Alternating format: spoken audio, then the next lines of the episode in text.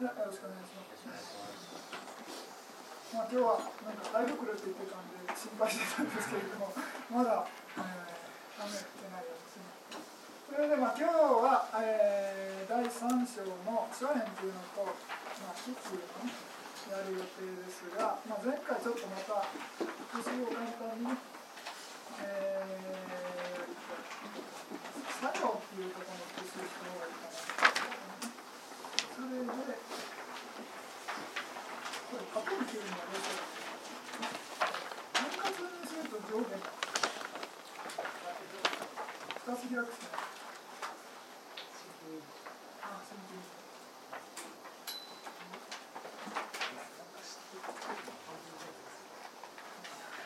スクロールですね。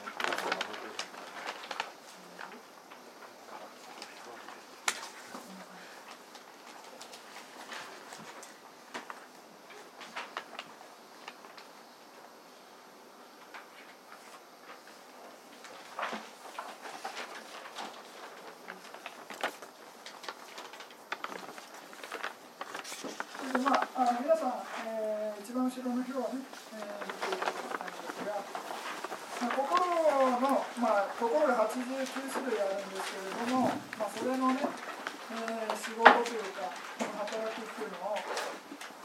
えーちょっと復習したいと思います。それで、この表のね、えー真ん右側の方にある作用ということで、見ながらやっていきたいと思います。それで、まずあの職業作用っていうのをね、ちょっと見ていただきたいんですが、これはあの善悪の業を作る働きのことを、まあ、職業とか言って、まあ、心の流れ方ですね。それを勉強したときに、えー、7回ね、えー生じるみたいなものが、ちょっと前回勉強したと思いますけれども、その職業作用のえーものっていうのが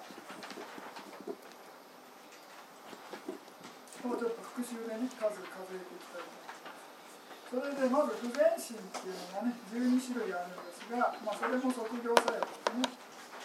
それでちょっとまあこれちょっと皆さん横見ながらやってください不全心12が、まあ、職業作用ですで次にちょっと飛んで、えー、無因無因心の中の小気心というね、こう分かります30番に出てるこれも、えー、職業心で働くこれはアラカンの笑いの心ですねこれも職業心で働くそれで次に、まあ、大善心という、まあ、普通の良い心ですねでこの良い心っていうのは、まあ、悟りの一歩手前あとはまあ禅情の一歩手前までこの大善心それで次に大優左心というのはアラカンの良い心。アラカンっていうのはもう完全に下脱して、まあ、こんながないわけですけれども、そのアラカンがね、良いことをした場合には、その業を作らないということですね。この大前進の場合は前業を作るわけですけれども、大優左心の場合は、まあ、アラカンですから、まあ、業を作らないというね。アラカンの良い心は大優左心というふうなやり方ですね。ですから先ほどの小気心っていうのも、わらあらかの笑いの心ですから、まあ、有差心ですね。有差心、3の中の一つですね。で有差心で例外なのは、この異門、五門隠蔽心、異門隠蔽心というのが、まあ、全ての生命と関係あるね、えー、有差心ですが、それ以外の有差心の、まあ、18種類というのは、全部あらかの心です。で、次に、まあ、色界心というのは、えーの全身ですね、色界全身っていうのも即業心で、えーまた、えー、有差心ですね、色界有差心というのはアラカンの前情のところですね、色。次に、えー、無色界心の全身有差心ですね。で、有差心はアラカンのまた無色界の前情のころ。で、最後の出世検心8っていうのが、まあ、悟りの心ですね。で、8ということで、まあ、これすべて今説明したのはすべて先ほどね言った卒業式と呼ばれているものですから、まあ、そういうようなことで、まあ、出世検診はちょっと例外ですけれども、まあ、という卒業式の働きという。のがそれでそれ以外の働きで今度は、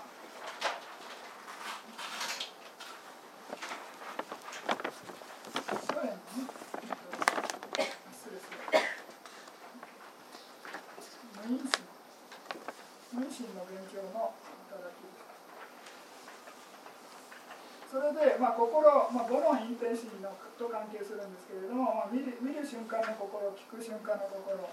また嗅ぐ瞬間の心味わう瞬間の心、まあ、触れたものを感じるね、えー、感じる、えー、心ということで5種類の心がある。これはあの悪い認識対象ですね。好ましく認識対象好ましくない認識対象をまあ、見た瞬間、聞いた瞬間、嗅いだ瞬間、味わった瞬間、触れた瞬間に起こる瞬間の心というのがこの5つで。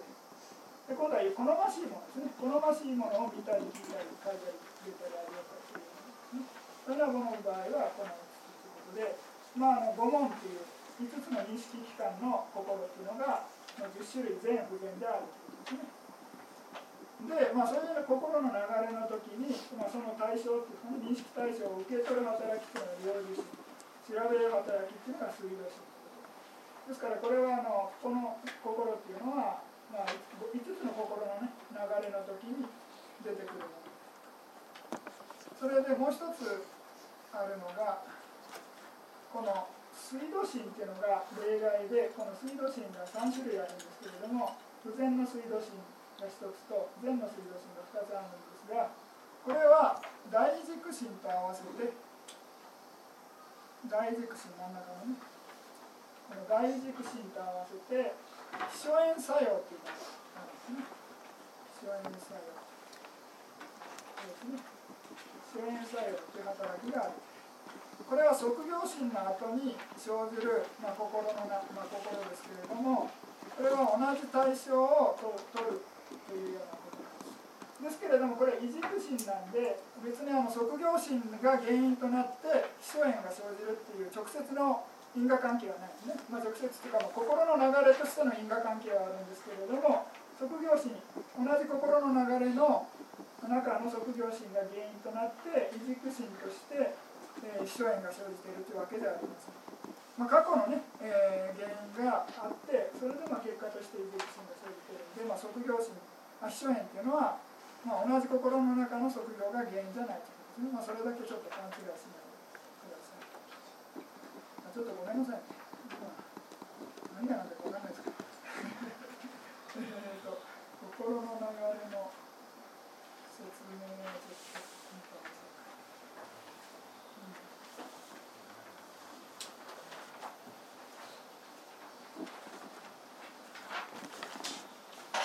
ちょっと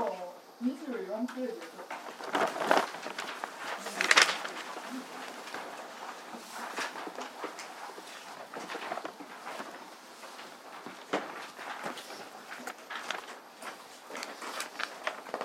でまあ、ここで14種類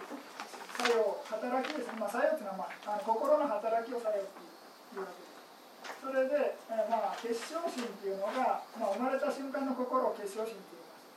で、まあ、その右分心っていうのが、まあ、潜在的な心ですね。まあ、我々生きてる間、ずっと潜在的な心が、まあ、表面的な意識が上がる間、間と間に、えー、間を挟んで、右分心という心の流れが生じている。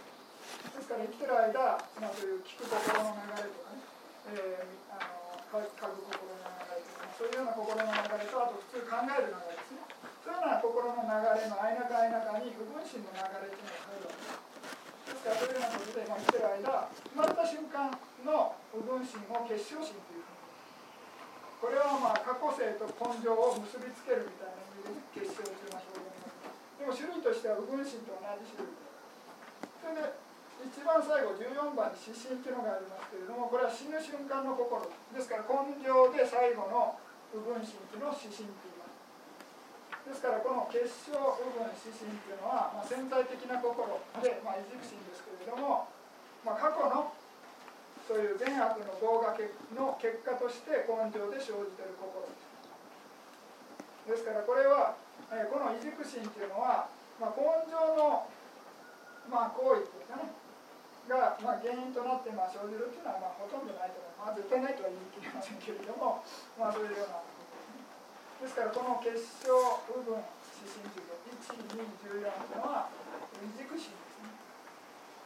で、これは潜在的な心の流れで、まあ、疑問心というふうな表現します。まあ、門から離れるんですね。で、まあ、門というのは何かというと、もう認識機関を門という例えにしてて、まあ、目とか耳とか鼻とか舌とかね、えー、体ですねそれを5つを5問と言うんですけれどもそれ以外を異問といって、まあ、合計5足す異問で6ですね、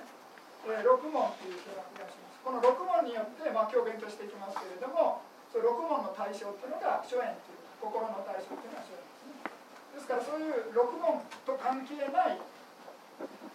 えー、心のまあ、流れというかね、ということで、まあ、リモンという表現します。門から離れた心ということですね。リモン心という言い方をします。ですから、まあ、潜在的な心なんで、別にあの表面的なね、えー、見たり聞いたり書いたりあげたり触れたりするような心とか、まあ、純粋にね、心の認識のそれももっと関係なしに過去のが原因となってね生じ続けるような心というのが部分心ですから、まあ、何でも言いますように一番最初の心が結晶心ですね。一番最後の部分心というのが指針ですでまあ相中に生じるのは部分心というふうに覚えているでまあこの心っていうのはまあ我々がもしあの一つ、まあ、異軸心の一つで生まれたら生きてる間全然変わらないとですね、まあ、同じ種類の心が生じ続けるですから、まあ、例えば先ほどのね大軸心の一番目の心で生まれたらまあ、それはずっと死ぬまでその心の種類でずっと生じ続けると。でもし2番目の大軸心の心で生じたら同じく表見て。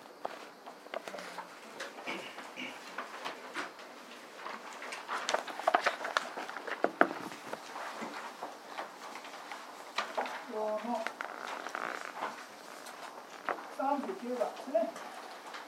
まあ、普通人間に生まれたら、まあ、この8種類の中のどれかっていうふうに、まあ、簡単にね、分かったということですね。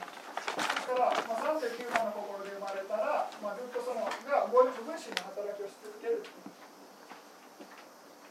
で、まあ、前回も言ったかもしれませんけれども、まあ、お釈迦様のね、えー、生まれた心っていうのはこのこの種類、39番の心で生まれたみたいな感じで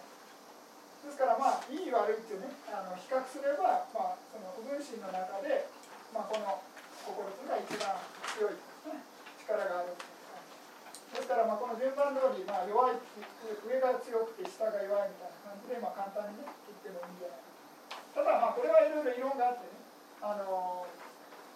まあ普通はそういうふうに言うんですけれども、まあ、中にはお釈迦様はシャブで生まれてるみたいな話で言う人もいることですねあの長老の中にねですからまあ普通の意見っていうのは器具で器具のね地層ですね無の分量心まあ、たまにあの例外で、えー、この地層なんですけれどもシャグ器具じゃなくてシャグでね生まれてるみたいな感じで言う人もいます、まあ、これはもう少数意見です。ね普通はこの一番上の心でお仏様が生まれたっていうふうに言われます。ですからま普通人間はこの8種類のどれかで生まれてるんですねですからこの心がまあ結晶心となり部分心となり指針となりこれはまあ潜在的なことですね。ですからまあこれも異軸心ですから、まあ、過去のこれ大軸心ですから全身ですよね。ですから過去の前後の結果としてこの大軸心が生じているでまああのこれがどういう心がその地層になるかとか地層になるかっていうのはまあ後でね勉強します。あの今の章ではちょっとやらない。ちょっと説明するのが面倒なんで今はやらない。まあいろいろ分析あのどういう原因がねえー、こういうふうなのがまあ簡単に言えば例えばまあお布施するときに、まあ、全身でお布施すれば、まあ、例えば何ですね、まあ、その前後になるわけですね。良い心でお布施する。まあ当然 お布施するときは良い心なんですけれどもその前後に良い心が挟めばあの強い良い心になるんですね。でさらにその何ですかね、えー、知恵を伴ったそういう良い心ですと、えー、さらに強くなる。知恵を伴った心で、まあ、前後に全身を挟むと地層の前後になるみたいなですね。ですからお布施する瞬間の心が知恵を伴っててそれで前後に全身が囲むと地層の大軸心の原因となる。それで地層なんだけれども、まあ、前前後に、えーまあ、全身が挟まないとなるんですね。そういう場合は地不相になる。で今度は前前後に全身が含まれてるんだけれども、えー、真ん中の心ですね。お布施する瞬間の心が知恵を伴ってない場合があるんですね。そういう場合も同じく知不相になる感じでまあいろいろ分析することができるんですがちょっとょっとそれはまあ次回次回じゃない次の章ですね。次の章じゃない。えー、あそうです第4章。第5章かな。第5章かなんかでえっ、ー、とそれはちょっとそれでそれでまあこの順番通りにあの、まあ、心が流れてって大雑把にあの思ってくださいそれであ失礼ですまあ、このインテンシンっていうのは何かというと、まあ、心を切り替える潜在的な心から、まあ、表面的な心の流れに切り替えることがインテンシン。ですからまああの5問の流れですかね見たり聞いたり嗅いだり味わったり触れたりするような心の流れの場合は5問インテンシンが一番最初それで、まあ、切り替えた後、まあ見る心が生じたり聞く心が生じたりですね、まあ、この5つのどれかが生じるわけですね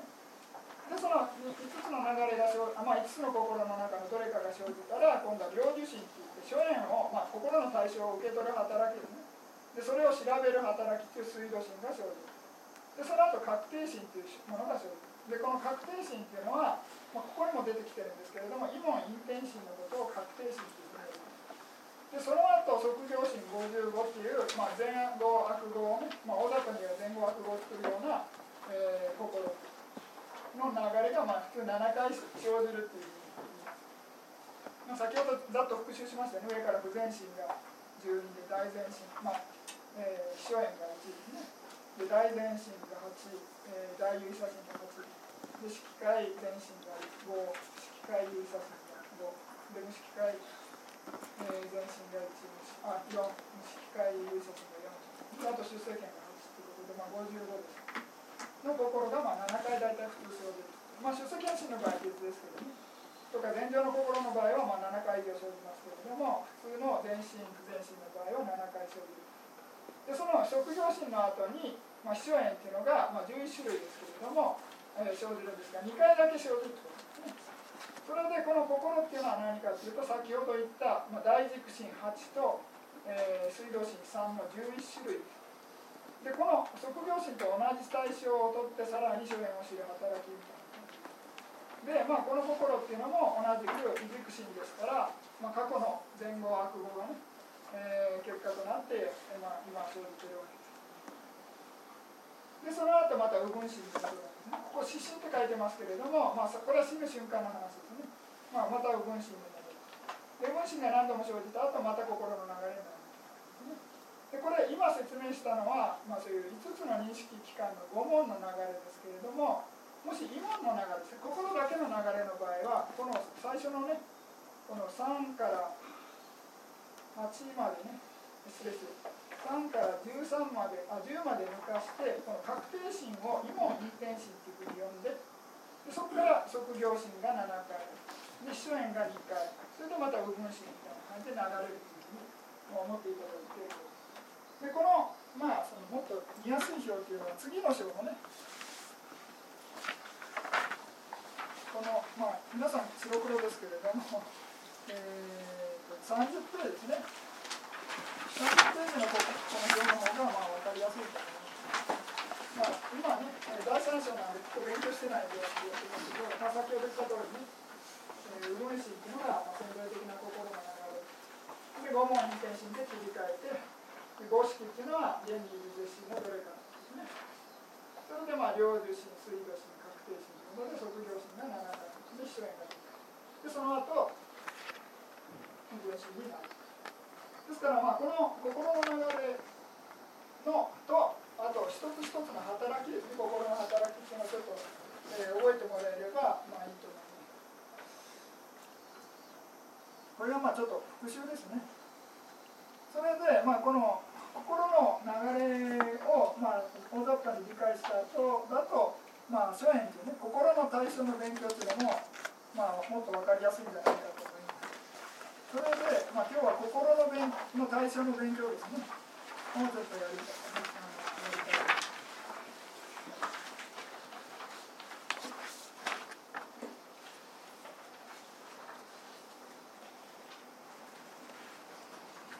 はい。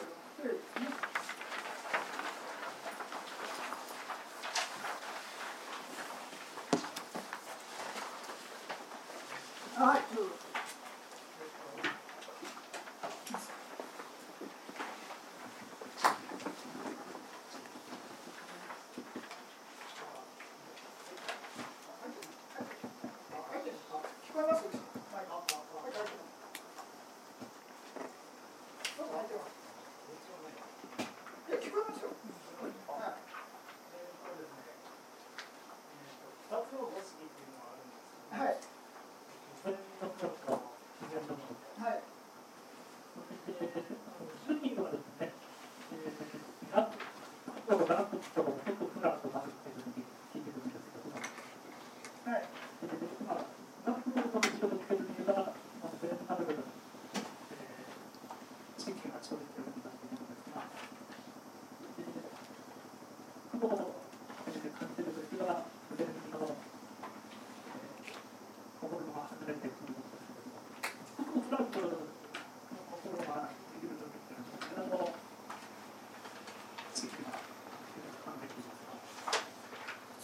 簡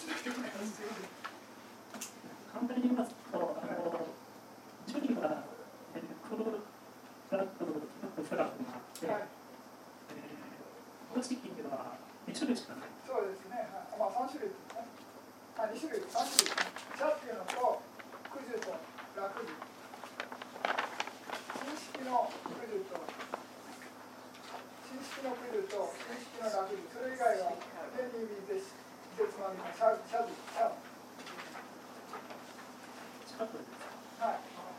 そうすると、えー、特フラットがこの量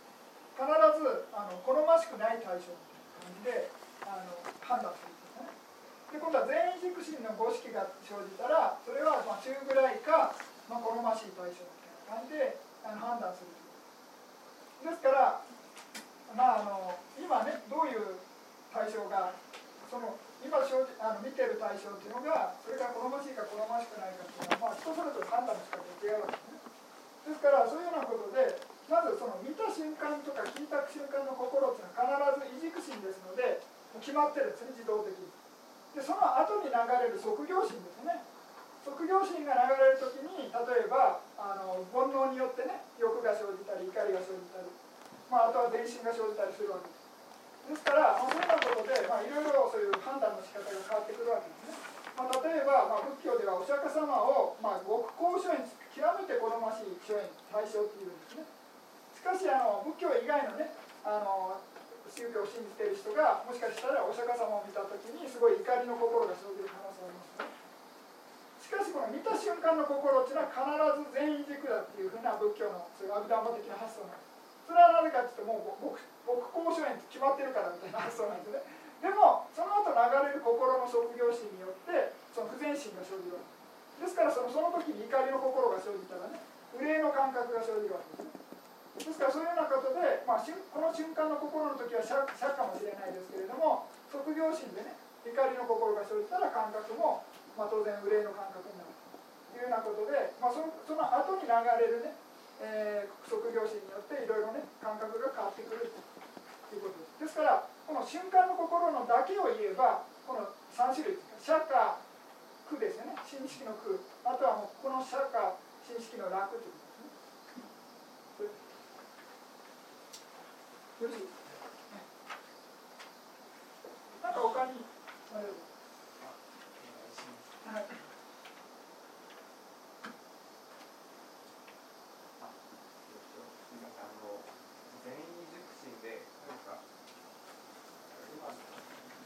私だったら例えばあの綺麗な花とかを見た時に例えばラップジの前室とかをきれいのかなとか思ったらあの全員促進でも単一はシャグなのでどうしてなんか綺麗な花を見てシャグの眼識が発生した後どういうふうに嬉しい気持ちが起きるのかなって思ったあはいまああの先ほど説明したのと同じなんですけど職業診ってどうなるかなんですねそれでちょっとまたあのちょっと見直しましょうか30ページです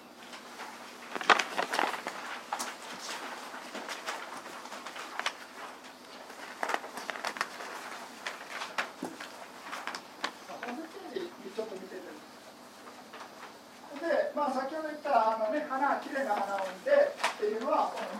五色のところに原色が生じてるわけですねですからまあ綺麗な花だから当然全員軸だろうということでまあ大体判断す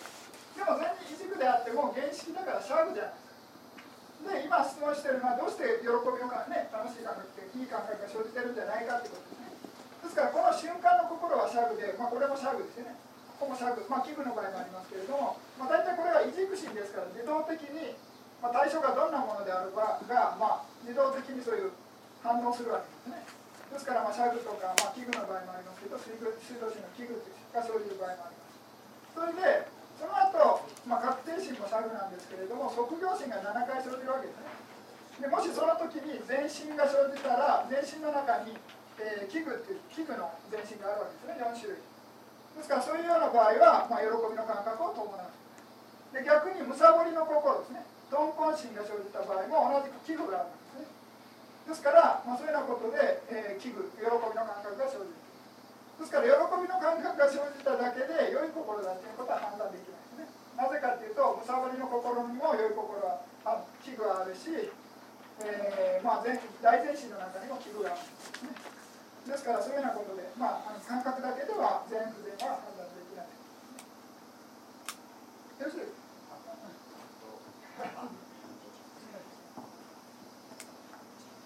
あとはあの例えばこの一連のあの本の長く方で私があのペットボトルを開けて水を飲んだとしてまず簡単にざっくりするとこのペットボトル触れるでショック新式でこの1から17までが起きた後に、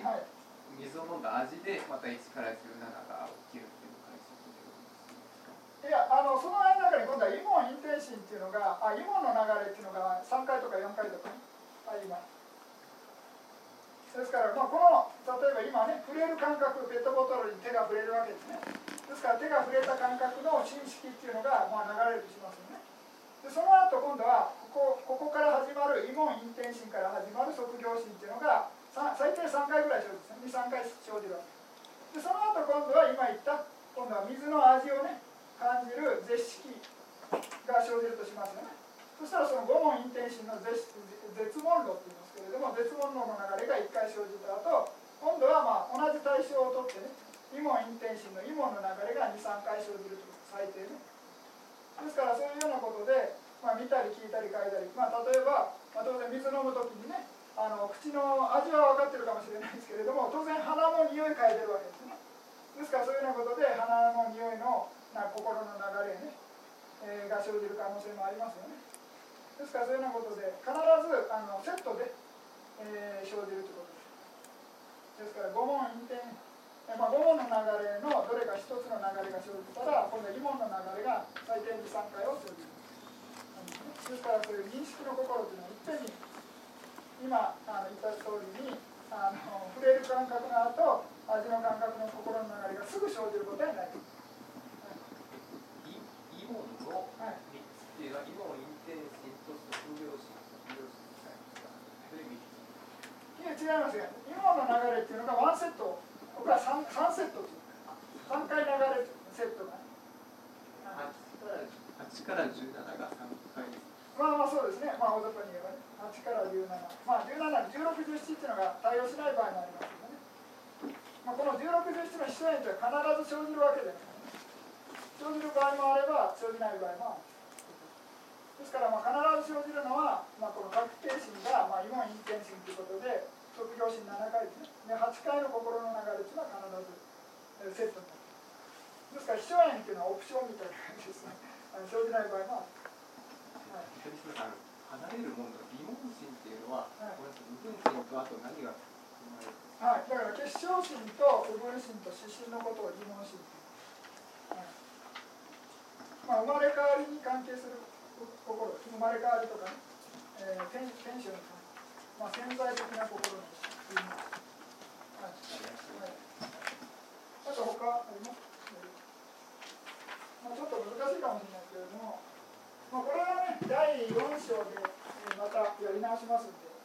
まあ、とりあえず今ね大雑把に名前を覚えてもらえればいいと思います。あのね一つ一つ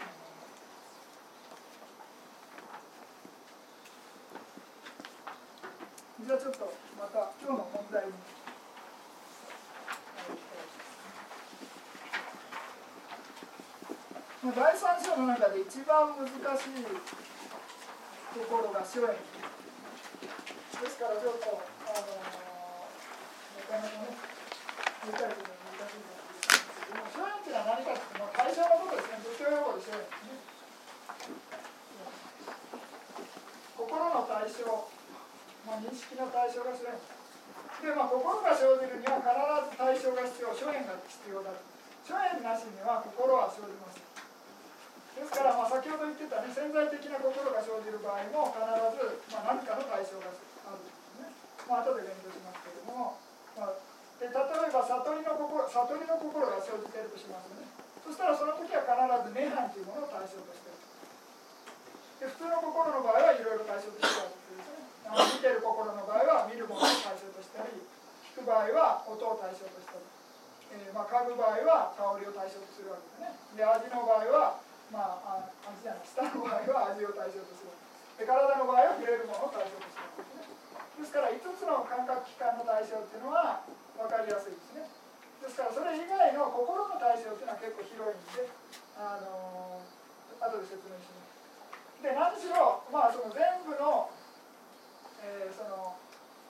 まあ何しろ全てのものを対象とするっていうのがまああの心心だ全てじゃないですね。あの原理微絶心っていうねあ失礼失礼する色小項未即っていうね、えー、この5つの対象以外の残りがを認識するあ失礼失礼ごめんなさい、えー、まあ心の対象っていうのはもう全てを対象とすることができるということですねちょっとまた後で説明しますそれで、まあ、諸縁っていうのは何かっていうとまあ、心が生じるときに、まあ、心がなんかとお年寄りとかね病気の人が、まあ、杖持って、えー、なんか立ったり歩いたりするようにそういう心も同じくその諸縁なしには生じないということで、えーまあ、その杖代わりですかねとかいうような感じの説明があります。ですからまあそういうようなことで心っていうのは必ず、まあ、対象が必要だ諸縁が必要だということですね。あとはま心が楽しむみたいな場所っていうのが、えー、諸縁だっていうような言い方もあります。これはまあ言語学的なね、えー、説明だと。まあ、何しろ、えーまあ、心の対象を諸縁って言いますよということ。ですそれでまず対象っていうのを6種類に分けましょうということなんですね。この表の一番上の段階ですね。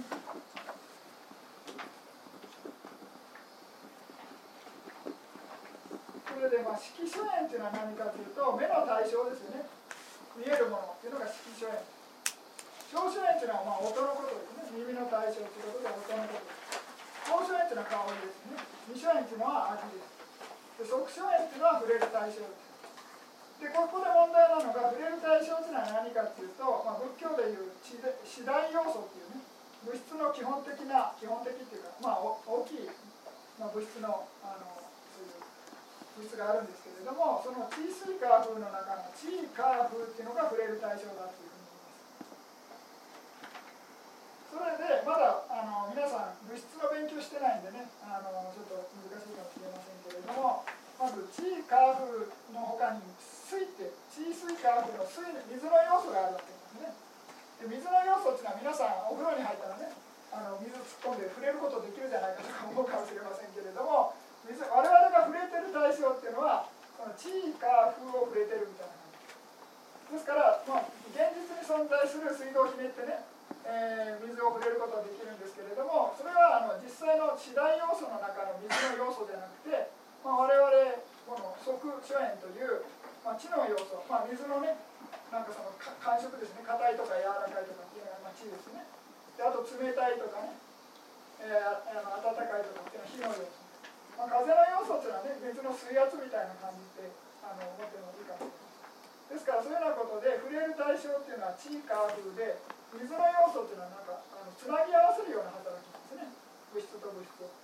ですからそういうのあと湿性って言ってね、まあ、湿ったその感じとあとは物質の中に染み渡る働きみたいなことを言います。ですから、まあ、ちょっとあの普通の認識で、えー、理解あの知ることが難しい物質っていうのは水の要素なんです。ですから、まあ、触れる対象っていうのは地と化風地化風の3つを我々は触れて認識してるんだっていうふうに、まあ、美談までは言うとですね。ですからまああの色小光味っていうこの4つは分かりやすいですね。ですから即っていう触れる対象だけが、まあ、地化風ですよっていうふうに、まあ、これ覚えてください。で合計すると4たす3で7っていうふうなことです。これは全て物質ですね。物質で。すわかります？まあ、色小光民族ということで五所縁っていうふうに言いますけれども物質で言えば7つ7種類の物質ということで。なぜかっていうと即所縁っていうのが地化風の物質に分けることができるから。ですから所縁で言えば五所縁ですけれども物質で言えば 7, 7, 7種類で次に放所縁っていうのがあるんですがこれは放所縁っていうのは残り全部です。それで残り全部というのは何かというとまだ物質勉強してないで申し訳ないんですけれどもこの常識っていうのはこれ認識器官のことです。から目の中にある眼球の中にある光をね光とか色とか認識するそういう物質っていうのが一つとあとはまあ鼓膜のね、中にある音を認識する物質とか鼻の中にある音を香りを認識する物質と舌の上にある味を認識する物質ですね。体の表面とか中にある触れたものを認識す。る物質ということで五常識っていうふうに5つの認識機関のことを常識とかあとは儀式っていうふうな言い方します。これはあの書面の後に勉強します。いいです。ね儀式常識とか儀式同じことです。これが5つ五常識です。ねで彩色16っていうのは何かというと今あの一つ一つ説明しませんけれども物質が28なんですね。28物質が。それで16種類と、えー、12種類ですね。12種類。で28ですね。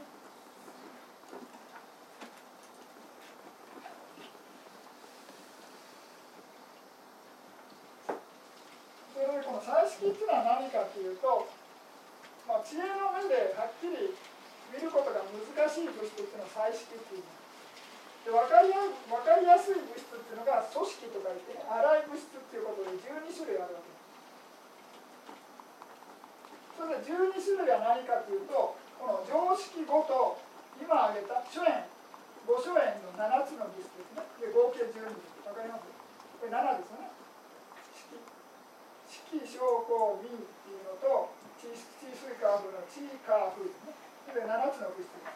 プラス常識っていうことで12種類の物質っていうのが、まあ、粗い物質っていうことで組織っていう。でその残りの物質っていうのが、まあ、知恵の目で見るのが難しいっていうことで彩色っていう表現し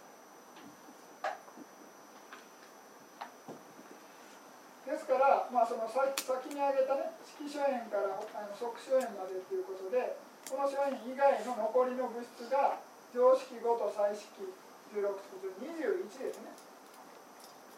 これはなぜ21かというとこれ7じゃあ21だ21の物質。まあ別な言い方すれば常識5プラス彩色16という。この彩色16っていうのは後で勉強しますの、で物質の章でね第6章で勉強します。それで残りの心ですね。心89種類。これ第1章で勉強します。で真女52であと涅槃あと施設っていうのはまあイメージとか概念とか名前とか。そういうものが、えー、法書園。ですからまあ簡単に言えばこの最初の 5, 5書園以外全部が法書園。わかりやすいこれ5つの対象以外全てが法書園。ですから法書園はもう物質も含まれているということですね。物質心、まあ、涅槃とか施設まで含まれて、まあ、全部ですね残り全部最初の7つの物質以外残り全部が報酬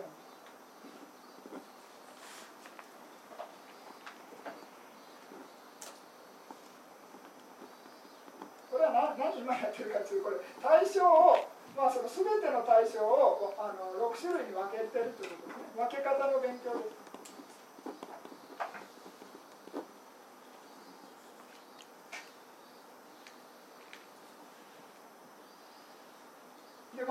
基本の分け方です。諸縁の基本の分け方。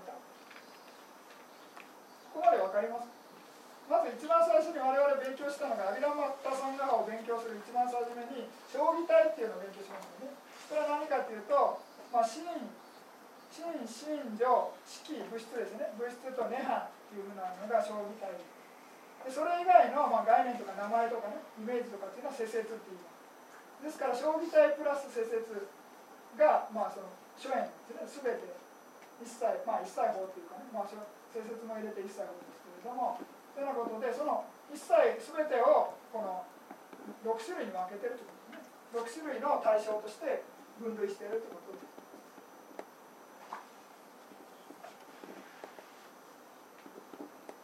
それで、まあ、ここでは心の説明しないんですけれどもその色所縁を原式っていうね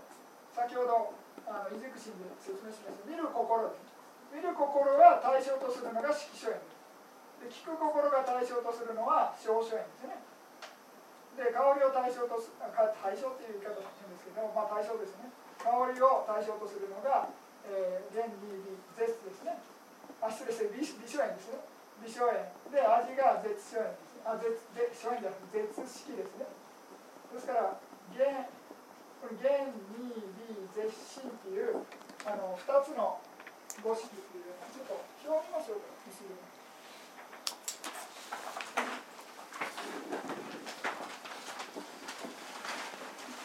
このここに原理理絶心っていう5つの認識が、まあ、不全意軸と全意軸で10種類あるんですね。ですから原式が対象とするのは色所縁意識が対象とするのが小書園ですね。儀式が対象とするのが公書園で式が対象とするのが、えー、二書園ですか。で新式が対象とするのが即書園ということでこの2つの認識の心ですね。2つの五式っていうんですけれども全不全と全のね2つの心っていうのが、まあ、全部合計10種類の心ですね。10種類の心が対象とするのが、えー、式証拠民則ですね。が対象とするのがが書園になる。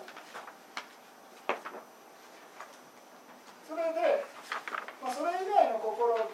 ていう表現ちょっと微妙ですけども、そういう言い方していいか。正確じゃないですけれどもまあ分かりやすいよね。それ以外って言ってもいい。まあ76って言い方した方がいいんですけれども。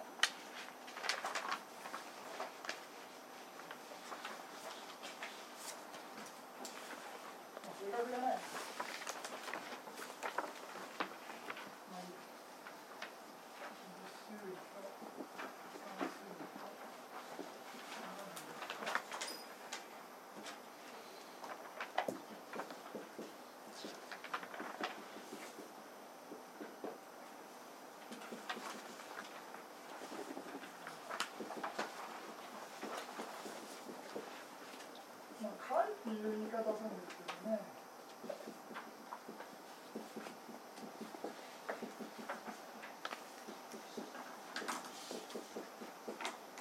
これで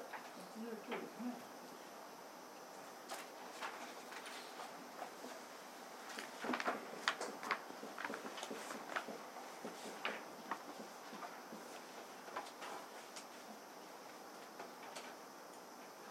先ほどお勉強したあの五式っていうのは五五所円それぞれ、えー対象とするわけです。これそれぞれですね全部っていうんじゃないですちょっと説明が書くのめんどくさいからこういうふうになりますけどで異界の場合はあの五所円すべてを対象とするんですね。異界というのは何かというとあの領受心ここありますよね領受心に領受心にプラス五問陰転心1これ3って書いてますね。五問陰転心っていうのと、えー、領受心っていうのは、この五式の前後に生じるんですね。心の中でちょっと見直してもらえれば分かると思うんですけれども、五問陰転心の後に五式のどれかが生じて、その後領受心が生じるわけですね。ですから五式の流れ、五問の流れの時は必ず異界っていうのが生じる。ですから五問異界っていうのは五所円すべてを対象とするわけです。ですからこの10たす3っていうのは五所円を対象とする。それ以外の76の心っていうのは全てを対象とする。まあそれぞれですけどね、全てというわけではなくまあそれ以外まあこれも含んで対象とすることができる感じですね。ですから先ほど言った五所円の残りの法所円を対象とするっていうわけじゃないです。これこっちも含んです全て対象とする。これできるわ。これ違うってことですね。ごめんなさい。わかりづらいですね。これ嫌なこと書いてある。わかりますだから、まあ、諸円を五所円と法所円って分けましたよね。ですからその心を今度は五色とか異界とか意識界に分けるとまあそういうふうに思うじゃない。そうじゃない残りの意識っていうのは、まあ、それぞれこっちも含めて認識対象とすることができる、まあ、これは後で勉強しますのでちょっととりあえず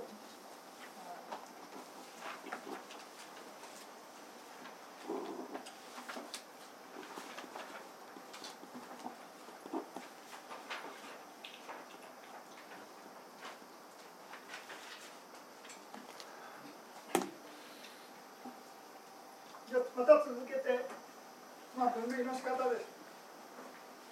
ですから今やってるのは心の対象ですね。まあ、所縁をどういうふうに分類していくかということです。からまず一番最初に、まあ、色証法、民族法っていう、まあ、6種類に分析したわけで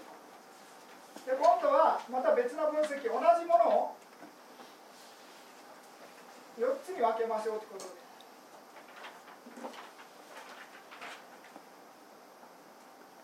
それでまず一番最初に翼海書園というのがあります。それは翼界心54新書52、えー、式28っていうようなものが翼海書園もうこれ覚えるしかないです。けど翼界心っていうのは覚えてますか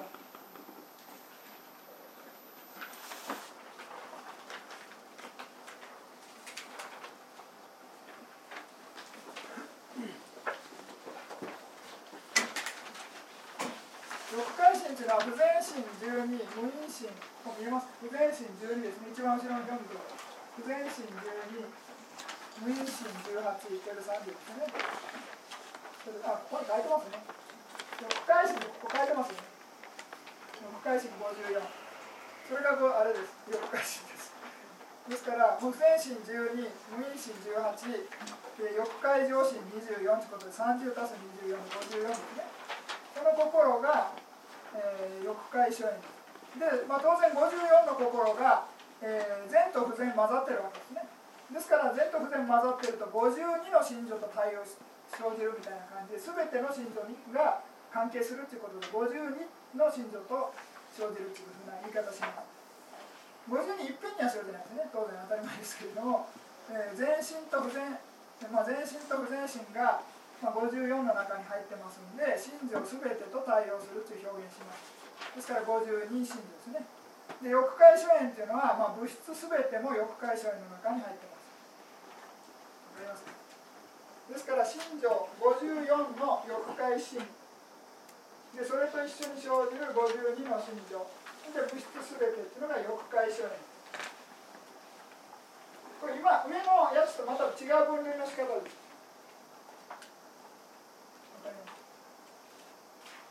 で次に大書演というのは何かというとまあ、式回心無式回心すべてを大書演と言いま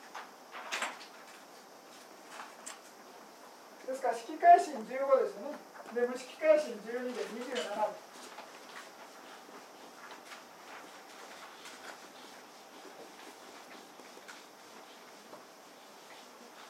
わかります式回心15無式回心12で27で信女が35これなんで35になるかというと理信女っていうのがあの大書縁大書縁と理信女っていうのは関係ないんですまあ一緒に生じないです、から35ですまあ、欲界あ、まあ、失礼。上清らかな心っていうのは最大38なんですね。信条を対応するのは。それで、まあ、その中で、えー、3つの理心情っていうのが、まあ、大所縁が生じるときには絶対に対応しないと。ですからこれ最大35というような数え方ですですから、えー、心が、まあ、27の、えーまあ、しっかり心しっかり心読みた方がいいですか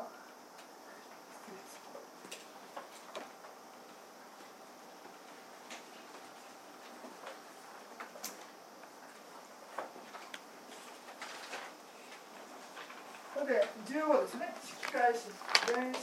身異軸心流写心ということで15わかりますね。で下に今度は無色界心というさらに高いレベルの禅情の心っていうのが12ですね。わかりますね。12で今言った27というのは15たす12で27それで信者の数を見てもらいたいんですが最大ですね。最大の数っていうのは35で。すりますね。ですから、えー、27の大所縁プラス信条っていうのが35っていう。でなんで35になるかっていうと、まあ、理信条3っていうのが対応しない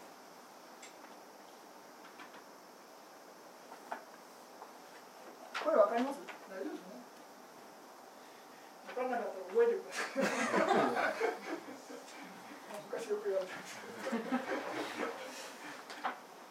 まあ、何しろ大書園というのは式改心と無式改心というのを大書園と呼ぶということですですから15たす12で27で信徒が35で次に無料書園ですこれは出世権あと出世権心8ですね悟りの心が8種類あります夜道夜か一来道一来か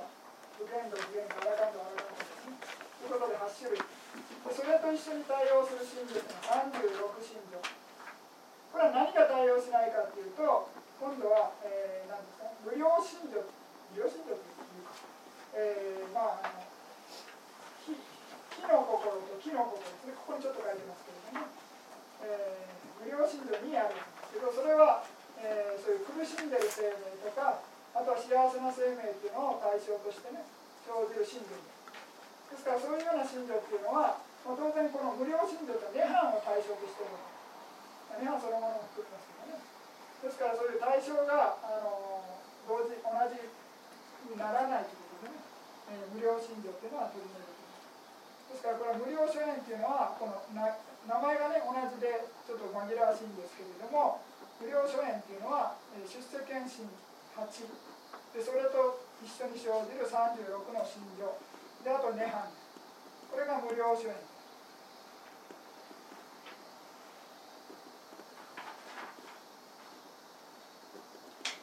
で残りのの接節支援というのは名前とかねイメージとか概念とかっていうのは接節支援ですからまあ最初すべて一切法っていうのね6種類に分類したわけ。ですで今度は違うやり方で4種類に分類したわけ。ですですからこの4、まあ、先ほど6種類であのそれ以外のものっていうのはないわけ。です今度は4種類に分けてそれ以外に余るものっていうのはない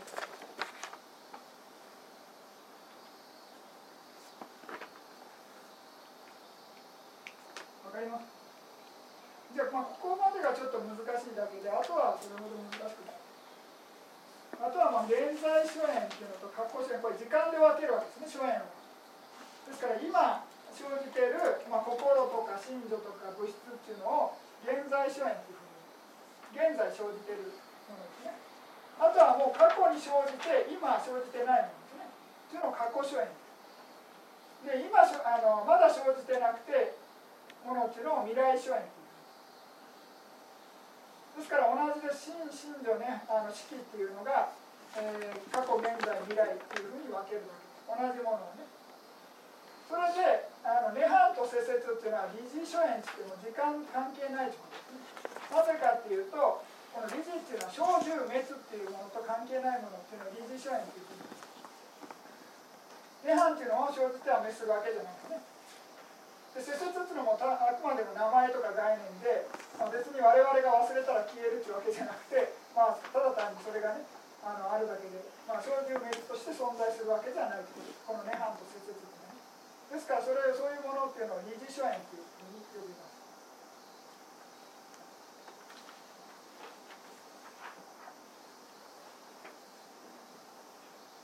これは分かりやすいです。ね過去現在未来っていう時間で分けてこの過去現在未来に分けられないものを理事理事書縁というふうに呼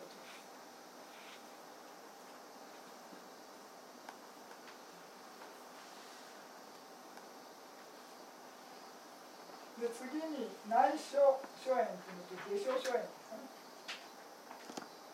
ないってえー、それで、えー、まあ心と心情と式、まあ、自分ですよね自分の中に生じてる感じで、えー、心身と式っていうのがないと。下所っていうのは外、まあ、人とかね他人とかあとはまあ外にあるみたいな。ですからまあこれで注意しないといけないのは何かというと涅槃と節節っていうのを外に持ってくるまあ、これ2つに分類すればっていうことなんですね。ですから涅槃っていうのをなぜ外に持ってくるかっていうとまああの何ていうか涅槃を内に持ってくるとね涅槃っていうのがその魂とか神我みたいな感じで自分の中にあるみたいな感じで、まあ、その勘違いしないように、まあ、外に分類してるだけだと思います。ただ瞑想するにあたってね自分のその心とか、えー、そういう心情とか物質っていうのを観察してねそれで涅槃をに到達するみたいな表現するんですけれども別に自分の内面を観察するっていうことと涅槃が内面にあるっていうのとはまた別物なんですね。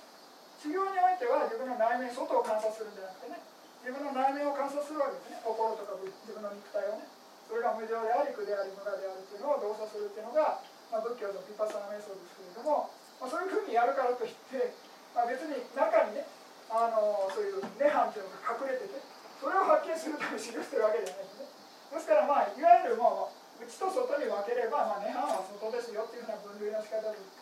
まあ、別にあの外でもなく内でもないみたいにした方がいいんじゃないかと思うんですけれども、まあ、一応外っていう伝統的な分類の仕方で。すそれでまあ理内下所諸縁っていうのがあるんですけれどもこれは大、え無色改心の第三前上第三のあのうしちょっと表見て無色界の第三ですね。無所無所諸縁っていう。この第三の無所無所の無色改心っていうのを心の対象っていうのが先ほどの、えー、施設みたいな。リ・ナッティ・バワ・パンニャっていう呼び方ですけれども、まあ、ああいうこと違います。えー、な理内下、えー、書書縁ですから無視機会の第三前上の心の対象これはまあ内でもそなく外でもないというのが分離の仕方するということですねこれはまあ内と外と、えー、その内でもなく外でもないという3つに合わせた場合ですね。まあこれは例外ですけどね。で次に今度は、えー、名式で分けるやり方ですね、えー、名所縁あ式所縁というのが物質のことで28ですね。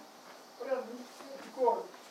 物質が28ですから、まあ、色所縁というのはここでいう色所縁とちょっと意味が変わってくる。んですね物質すべてを色所縁と言ってます。ここでは見える対象を色所縁ですから文脈上ちょっとねあの難しいですけれども、まあ、文脈で理解まあ、名式で名式の色所縁ですね。これは色証拠民族の色所縁ということで、まあ、文脈で理解するしかない。ただ名所縁というのは何かというと、まあ、89の心52の心情。あと涅槃も妙に入れます先ほど内と外に分けたら外ですね涅槃は。ですから名式で分けた場合はあの妙になる涅槃これも分類の仕方です。まあ式じゃないというのは確実ですよね。ですから妙に入れてるというだけ。です、はい、あと、セセシュエンというのは、まあ、名前とか概念とかイメージですね。これがセセシュエン。これもまた3つに分けてますね。で次に今度は、えー、将棋体と施設で分けるですね。まあ、将棋体というのは一番最初、有本さんが一番最初に勉強しましたけれども、心、心情、式、涅槃、この4つというのが将棋体それ以外の施設っていうね、まあ、名前とか概念とかそういうものっていうのがイメージとかね、それも施設書ですから、まあ、全ての、まあ、心の対象っていうのをね、6に分けたり4に分けたりとかね、いろいろ分類して、まあ、驚かに今、勉強したわけです。それでこれからどうやるかっていうとこの対象を、まあ、どういう心が対象とするかっていうのをまたやっていきます。先ほどちらっとやりましたけれども、えー、どういうふうな対象対象を取るかっていうのを勉強の仕方今やった中でちょっと質問があれば質問していただいてあちょっとまず歌いますああそうです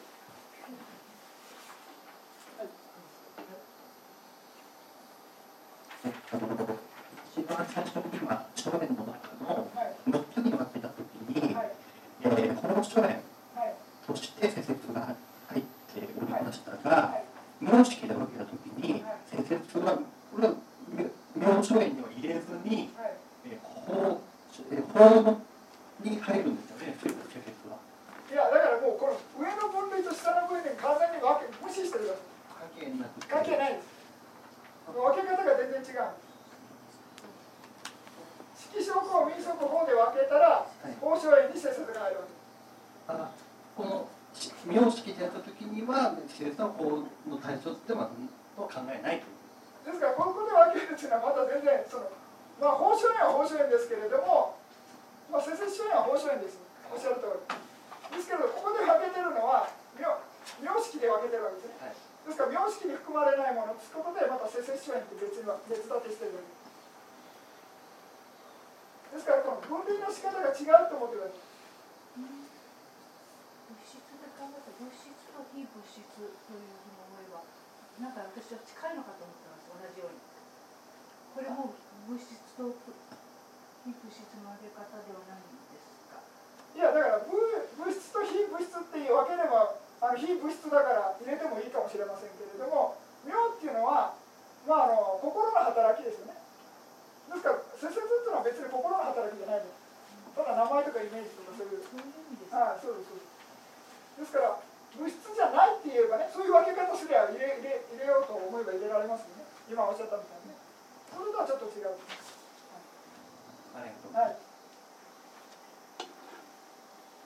何かあります。かまあ、ちょっと難しいですけどね、えーまあ、難しいのはしょうがない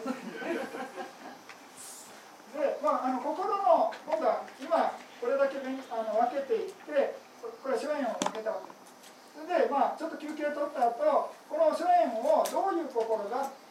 どういう諸縁を取っていくかっていうのを勉強していく89の心がね、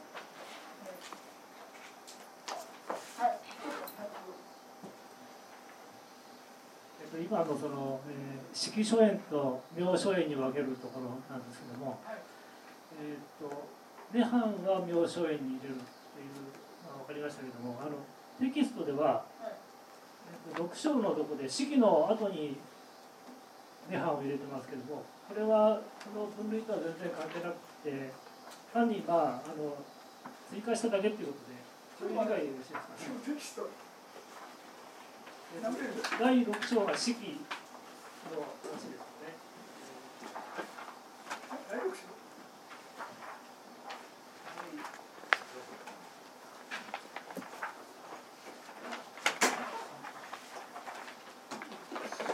75ページからの式のところが6章になってるんですけどもああその最後にね。最後に。第六章の最後に涅槃が来てるのととこの分全然あ、関係ないにあのそこに来てるだけ今言ってるのはあの6章のねあの一番最後に涅槃の説明が少しだけ入ってるですからまあ別にそこに入ってるだけの話で別にあのこの分類とは何の関係ない。誰か他にりますじゃあちょっとまた休憩あの休憩取りたい。と思い。ます